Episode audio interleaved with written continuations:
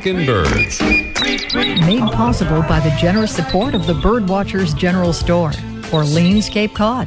Birdwatchersgeneralstore.com. By LL Bean, inspiring you to get outdoors. LLbean.com. By Celestron, offering binoculars and scopes for birders of all levels. Celestron.com. And by Birds and Beans shade grown bird friendly coffee. Birdsandbeans.com. Good morning. Welcome to our show, number 674.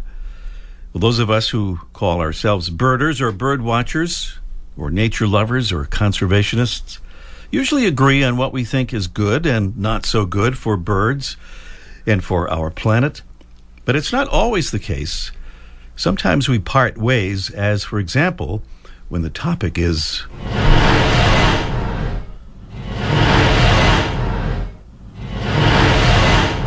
wind turbines. Yes, they help us move away from fossil fuels and contribute to cleaner air, but bird friendly? Not so much. It's believed that wind turbines kill hundreds of thousands of birds every year, right here in the U.S., and many more around the world. So, how to resolve this conflict? Well, maybe this will help. Researchers at Cornell University Lab of Ornithology have figured out what could prove to be a simple way to protect birds from wind turbines using the sort of signatures of birds that are visible in raw weather radar data to generate bird maps and live migration forecasts to alert wind farm operators to the presence of birds at peak times. So the researchers are hoping that the wind farm operators will heed the forecasts and maps and stop or slow their wind turbines temporarily when large numbers of birds are flying through the area. We'll be talking more about this with folks from the Cornell Lab in an upcoming Talking Birds show. On last week's show, which happened to be airing live on Earth Day, our guest was Earth Day Network President Kathleen Rogers. We talked with Kathleen about this year's main Earth Day focus end plastic pollution. It's an enormous problem with huge swirls of plastic three times the size of France, polluting our oceans, killing birds and marine mammals, and threatening life on our planet, human life included, of course. Kathleen Rogers expressed some optimism that we can solve the problem. Uh, she cited, in part, the many kinds of technology that are being employed as a way, if not to stem the flow of plastics into the ocean, at least to try to clean up what's already there. And here's one of the newest technologies that's out there that may help contribute to that optimism. It's a Dutch nonprofit known as the Ocean Cleanup. Pretty ambitious name. They are moving forward with a plan to attack those huge gyres of plastic using a fleet of what it calls floating screens, essentially huge floating nets designed to snare debris as small as one centimeter in diameter. The nets are supported by pontoons and driven by winds and current, and they would store the plastic debris until big ships come by to collect it. The group so far has raised about $35 million for the project and they envision building and deploying up to 60 of these screens within the next few years. It's now completing construction on the first one, with plans to try it out from their base in San Francisco Bay later this month. It's unclear so far as to how well the plan will work, and if we don't stop dumping plastic into the oceans, it may not matter if it does work. But as the group's chief operating officer says, Prevention is key, but the pollution is already out there, and we believe we need to clean it up. All right, let's hit the road.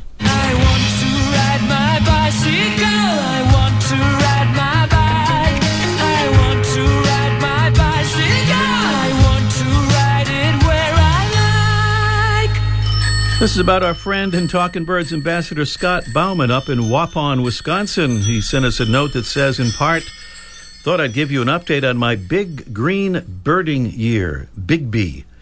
Scott is birding by bike and on foot. He sends us some good news and some sad news. He says, start with the good. He reached the 100th species mark last Friday, the 13th. with a squadron of 10 white pelicans flying over the city of Waupun. He also broke the 200 mile barrier last week. Since January 1st, he's put 224 miles on his bike and another 27 miles walking. Now, the bad news Scott says, I'm sure you're aware that the upper Midwest got hit with an April blizzard last weekend. We got about eight to nine inches of snow with 45 to 50 mile an hour wind gusts. It started as rain, then hail, which turned into freezing sleet and finally snow. Areas to the northwest of Appleton had as many as 24 to 30 inches. This storm could not come at a worse time for migrants. There have been reports all over the affected area of the state of birds succumbing to not only the harsh weather conditions, but also vehicle collisions. Seems the birds, especially robins, would gather on or near the roads, I'm guessing because of the heat from the dark surface of the road, then fly up as vehicles pass and get hit. Other species reportedly perishing include bluebirds, thrushes, swallows, yellow rumped warblers, just to name a few. Our neotropical migrants have so many other hazards to navigate on their way north, having to deal with Mother Nature, and an early spring blizzard is hard to watch. That's the word from Scott Bauman up in Waupun, Wisconsin. Thank you, Scott. Good luck with that Big Bigby. Now for some congratulations to the grand prize winner in our Make Your Own Swag contest. And the winner is Wait a minute, we need the drum roll first.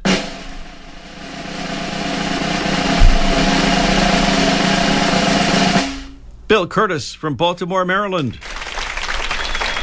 Bill sent us a terrific photo, by the way, of his backpack with our Talking Birds patch in an honored position right next to a Teddy Roosevelt patch.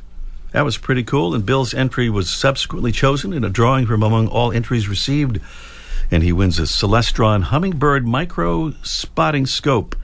Congratulations, Bill. Thanks for sending that great photo, and we hope you see some good birds up close with that micro spotting scope. That there is our mystery bird. This is a preview of our mystery bird contest, which we'll be doing a little bit later on in the show. Here are some clues about our mystery bird. It's a shy skulking member of the family that also includes robins and bluebirds. Its upper parts and tail are brownish gray. It has a plain gray face with some light streaks, a very faint gray eye ring, and a softly spotted chest. Our bird feeds mostly by foraging on the ground for insects.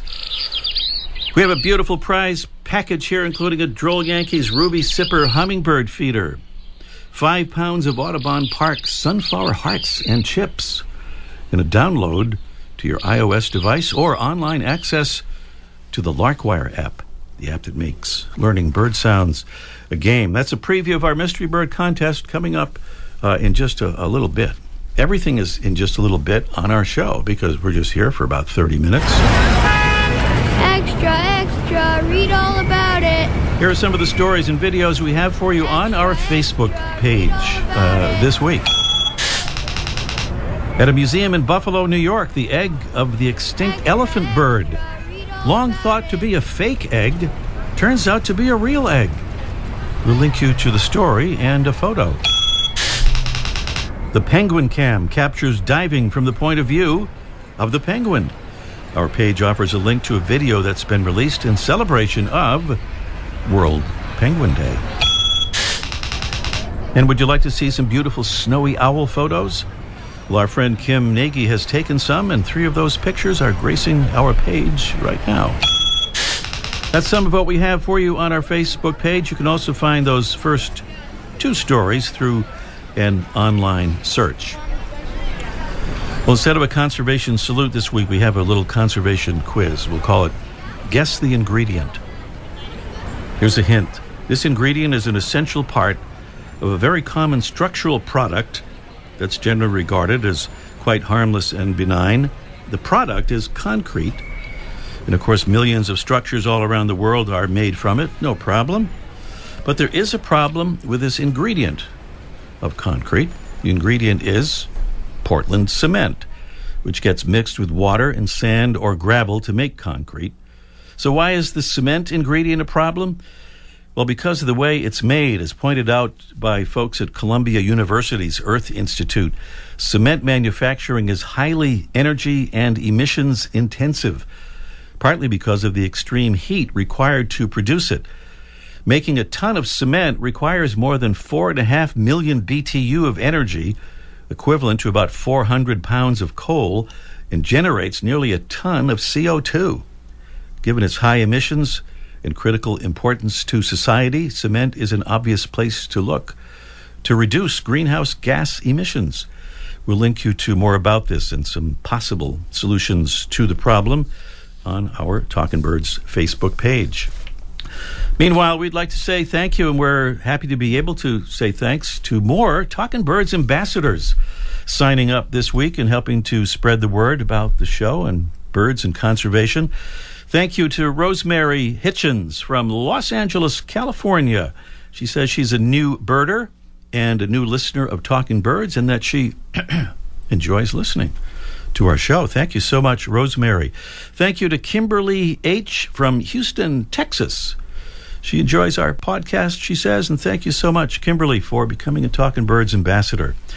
And thanks to Mike P. from Erie, Pennsylvania. He said, uh, "Mike, that might, Mike from Erie, Pennsylvania, might sound familiar because he was a mystery bird contest winner uh, just recently here on our show, and he says he would now like to be a Talking Birds ambassador. He also says he'll be leading a couple of birding field trips for the upcoming Festival of the Birds at Presque Isle State Park in Pennsylvania, and he'll be sharing thoughts about our show for the folks there. We hope they're nice thoughts." that uh, you'll be sharing. we better be good to Mike. He says, I would also love to have a couple of patches to add to my gear. If you could send two or three, my wife will find a good place for them. Thanks again, and thank you, Mike. We'll be sending you those Talking Birds patches ASAP because we want to make sure that we stay on your good side.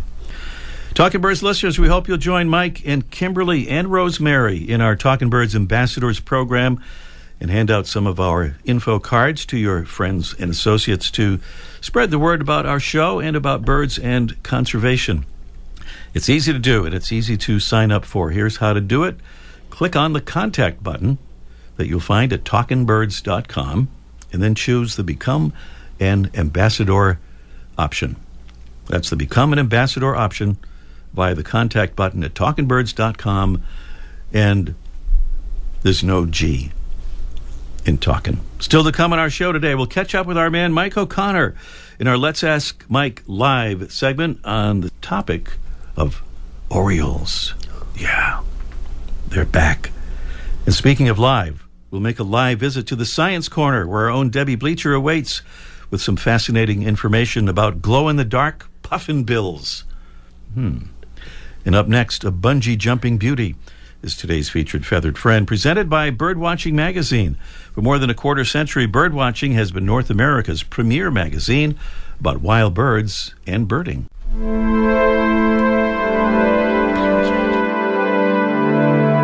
Today's featured feathered friend's very name suggests the beauty of the blue sky and describes its color poetically and perfectly. Cerulean, the cerulean warbler. The male of our species is deep blue above. The female is kind of a blue green with a white throat and underparts, and blue or blue green streaking down the sides of the breast. It has a dark band across the throat and a black stripe into the eye that creates a blue eye stripe above. The female cerulean warbler sometimes displays an unusual behavior leaving the nest after sitting for a while in what some call a bungee jump. She drops from the side of the nest with wings folded and free falls a fair distance before opening her wings and taking flight. While the cerulean warbler's beauty is unmistakable, the bird is often hard to see because it nests and forages higher in the canopy than most other warblers. And it's getting harder yet to see for a more disturbing reason The cerulean warbler is one of the species of highest concern in the eastern United States due to a small total population size and significant declines throughout its range. It's currently being considered for listing under the Endangered Species Act. One way we can help save the cerulean warbler is by the coffee we choose to drink. These birds depend on shade coffee plantations during the winter that traditional shade grown farming technique is at risk as coffee prices fluctuate and pressure to switch to higher yield sun coffee or other crops intensifies. So help a bird buy shade grown coffee. Meanwhile, the cerulean warbler now has a literary claim to fame. It was used as a plot device in Jonathan Franzen's acclaimed 2010 novel Freedom. And yes, Jonathan Franzen is a birdwatcher. The cerulean warbler. Today's Talking Birds. Featured feathered friend.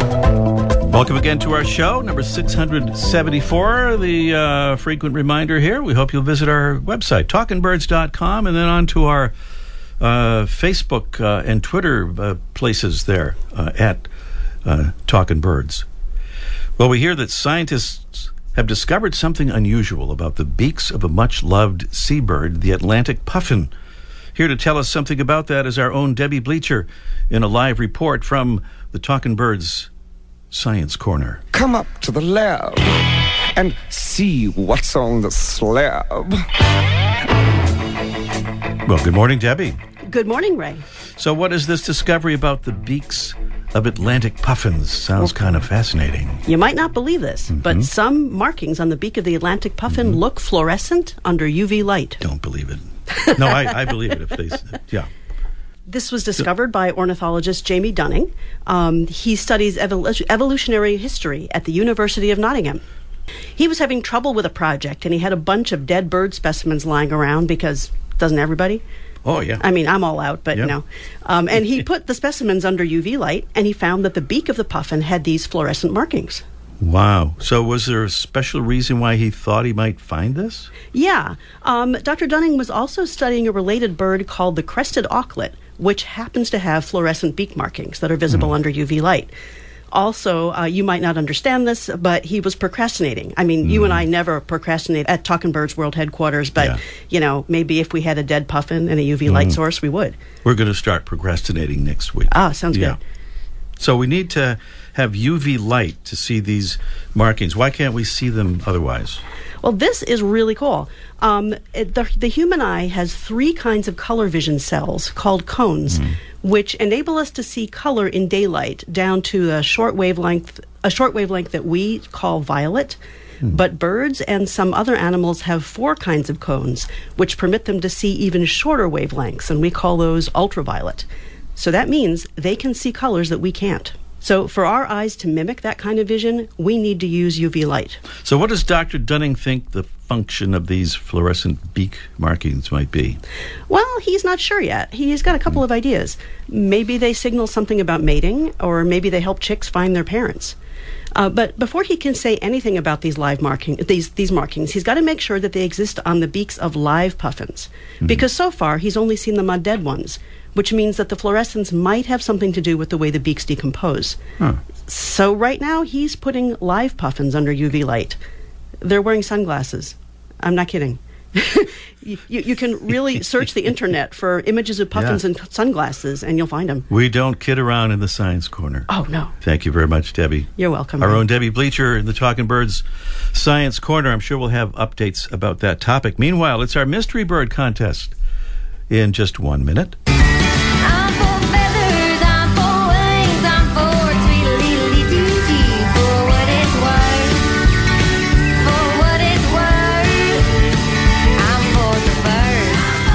At Talkin' Birds, we're for the birds. And we want to say thanks to another Talkin' Birds ambassador who's helping to spread the word about birds and conservation.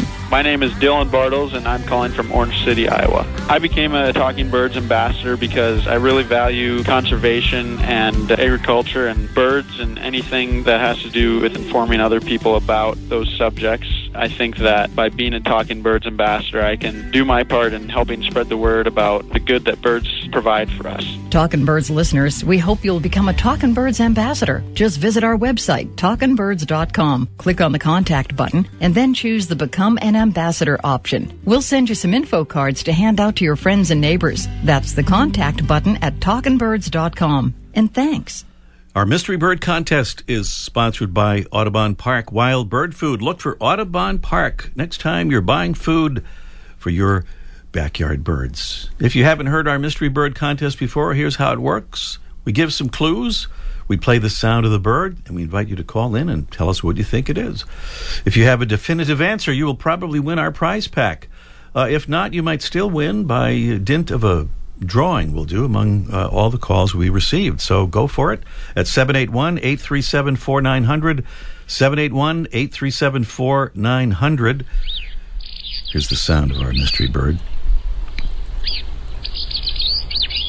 It's a shy, skulking member of the family that also includes robins and bluebirds. Its upper parts and tail are brownish gray. It has a plain gray face with some light streaks, a very faint gray eye ring, and a softly spotted chest. Our bird feeds mostly by foraging on the ground for insects. We have a fabulous prize package for our winner today the Droll Yankees Ruby Sipper Hummingbird Feeder, offering a perfect pairing of whimsical fun and practical performance.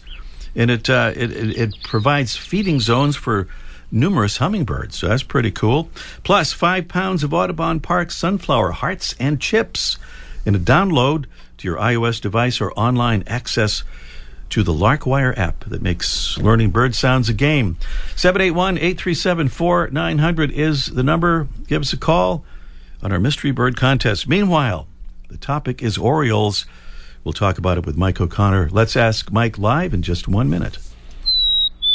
It's spring bird feeding time. Are your feeders ready? Spring migrants are arriving and your backyard birds are hungry for nutritious food for breeding season. And Audubon Park, celebrating 60 years as a family-owned business providing food safety certified products, has the perfect food for the birds in your backyard. Find great spring feeding reminders online at audubonpark.com. That's audubonpark.com. And be sure to look for Audubon Park wild bird food next time you're buying food for your backyard birds. Now, a word from our friends at Birdwatching Magazine.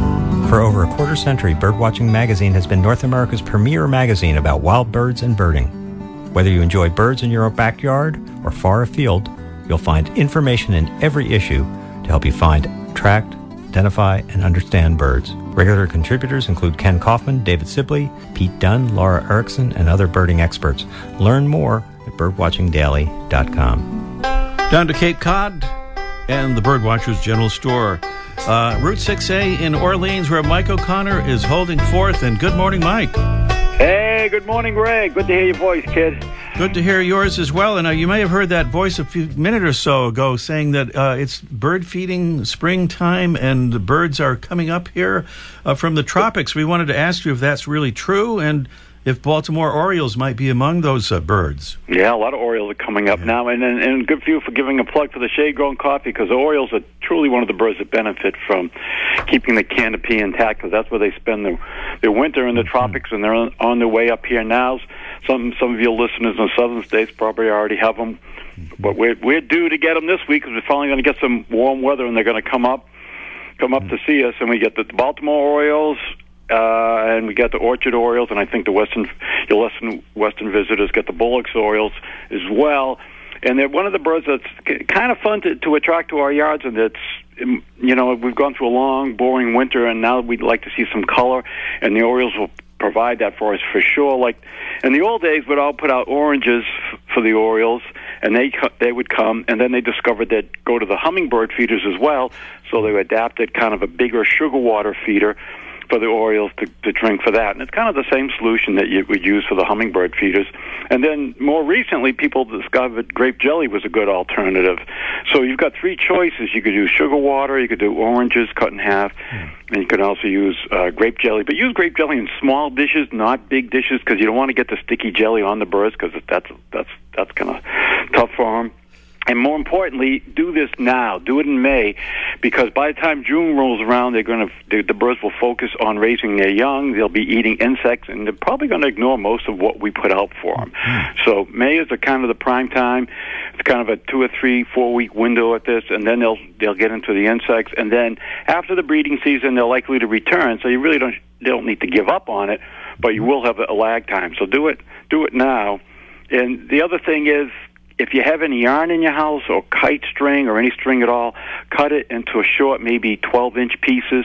Put those out on the bushes because when the females arrive, they'll use those to uh, build a nest with. And it's kind of fun. They'll come down. Don't make them real long because the bird's likely to tangle them up. And so just use short pieces, maybe 12, 14 inches, and put those out. Yarn, the color is kind of irrelevant, or, or kite string. And caution, here's a little caution though. A lot of people have tarps they have in their yards over their bikes or, or whatever, and the, the, those blue green plastic tarps they they kind of get uh, frayed at the end, and the Orioles will use those sometimes to build their nest. But try to discourage that because because of the fiber, it, they're slippery and the nests tend to fall apart. So oh. even after the birds have all built these wonderful nests, hmm. they start to fall apart and they kind of lose their nesting season. So stick with more yarn and string and jelly and oranges, and you'll have a color, colorful series of birds. Nice. And those are some amazing nests to see, that's for sure. Well, right, yeah, Yeah. Good luck trying to find them, but you can find them in the fall. That's yeah. for sure. Well, I have some kite string and I don't have a kite, so I'm all set with that. Perfect combination. Thank you, Mike. Talk to you Okay, next week. talk next week. The Amazon's rainforest is being cut down so fast that by 2030, 55% of it could be completely wiped out. The Earth's forests can't speak up when they need help, but we can. Be the voice for those who have no voice. Visit worldwildlife.org. We're back to the mystery bird contest, trying to identify this mystery bird. A shy, skulking member of the family that also includes robins and bluebirds. Its upper parts and tail are brownish gray, and it has a plain gray face with some light streaks, a very faint gray eye ring, and a softly spotted chest. What might that mystery bird be? Give us a shout and uh, tell us what you think it is, or take a guess. The number to call is 781 837 4900. That's 781 837 4900. We have a beautiful prize package a Droll Yankees Ruby Sipper Hummingbird Feeder, Audubon Park Sunflower Hearts and Chips, and a download of the amazing Larkwire app. So those are the prizes 781 837 4900. And I think we have Ted in Lynn, Massachusetts, kind of up on the north shore of our home state. Good morning, Ted. Yeah, good morning, Ray. Good morning. How are you? Say hello to Debbie. She's here with us from the Science Corner today. Hi, Debbie. How's it going? Hey, Ted, great. How about you? What do you Fine think? and dandy. What do you, all right. What do you what do you think about uh, our mystery bird, uh, Ted? I think it's a gray-cheeked thrush. Debbie, uh, would you say that is uh, correct? Absolutely. She has this wide-eyed and wide-mouthed look. It must be uh, must be right. Gray-cheeked thrush is absolutely correct. Nice work, Ted. Well, thank you. If you'll stay on the line, we will uh, arrange to send you those beautiful uh, prizes. Okay. All right. Thank you very much, Ted. That's Ted and Lynn, Massachusetts, correctly identifying the gray cheeked thrush, which not long ago, as with a lot of birds, it was um, actually thought to be uh, the same species as a more rare thrush, I think, the Bicknell's thrush. But now they've separated them, they have split them into those two different uh, species the gray cheeked and the Bicknell's thrush. Well, Debbie, uh, as you found out, the show goes by pretty quickly, so we're kind of out of time for uh, this morning's show. Oh, too bad. but we'll be back here uh, again next week. And next week, we'll be talking to some folks from one of the great spring festivals in the country, the Cape May Spring Festival from that legendary birding place down in Cape May, New Jersey. Also on the, I believe it's the 27th, it's that uh, uh, Sunday of the Memorial Day weekend. We'll be uh, up at LL Bean at their uh, flagship store there for the LL Bean Maine Audubon Birding Festival. And we'll be broadcasting live from the Discovery Center right there at the flagship store. Thanks to Mark Deffield and uh, to you, Debbie Bleacher, and our engineer, Jesse Wilkins. I'm Ray Brown. See you next week.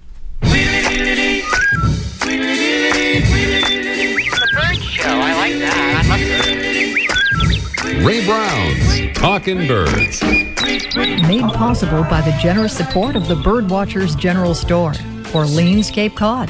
birdwatchersgeneralstore.com. By LL Bean, inspiring you to get outdoors. By Celestron, offering binoculars and scopes for birders of all levels. And by Birds and Beans shade grown bird friendly coffee.